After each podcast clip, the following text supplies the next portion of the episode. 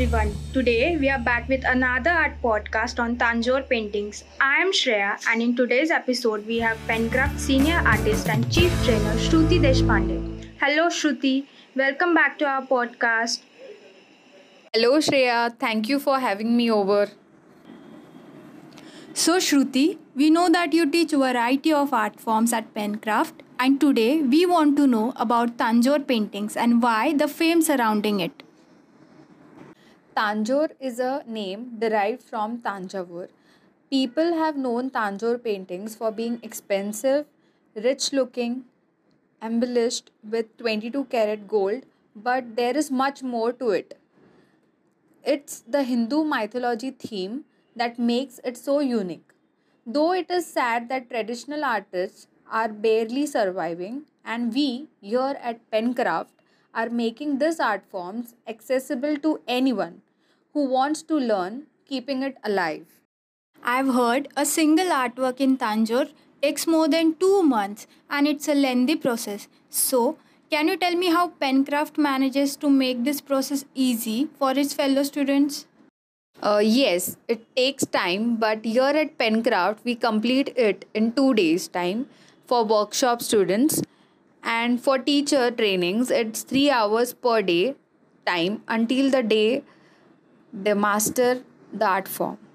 Not just that, we teach it offline as well as online, making it available to anyone who wants to learn. Instead of drawing, we trace the image, so it is hassle-free technique for non-artists who wants to learn. We also have simplified the material, hence we require less time. And still our work comes out with perfection. That's great.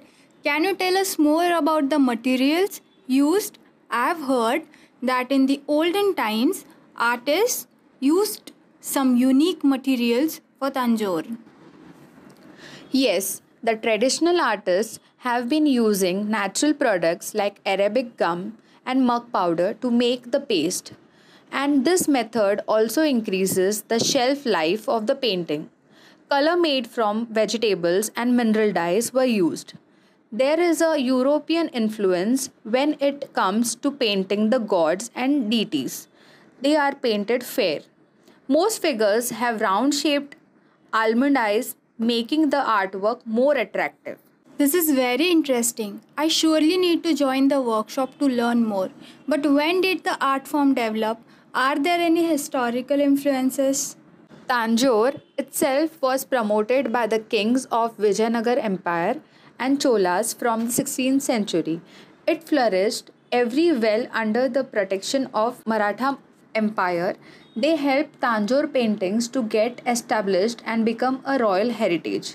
Brihadeeswar temple is a fine example of these paintings. They carry rich culture and heritage, fit for the royal palaces and temples.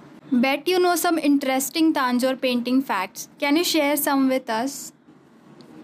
Uh, yes, there are specific colors for each deity. For example, Lord Vishnu was colored blue and Nataraja with chalk white, and goddesses Shivkami with green.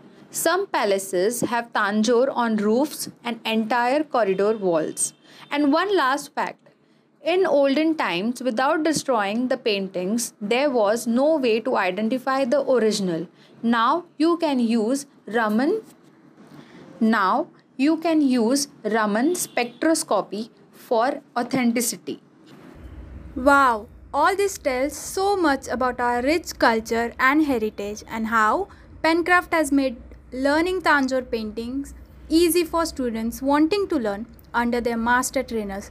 This was surely very knowledgeable talk with Shruti, and we will come back with more interesting podcast on art form. So stay tuned, and that's it for today, and see you for our next podcast. Thank you. Follow our podcast on Spotify to get a notification every time we upload a new episode, and to learn about Penkraft workshops and courses, visit the website w w w dot penkraft dot in. Thank you for listening. We hope you have a great day.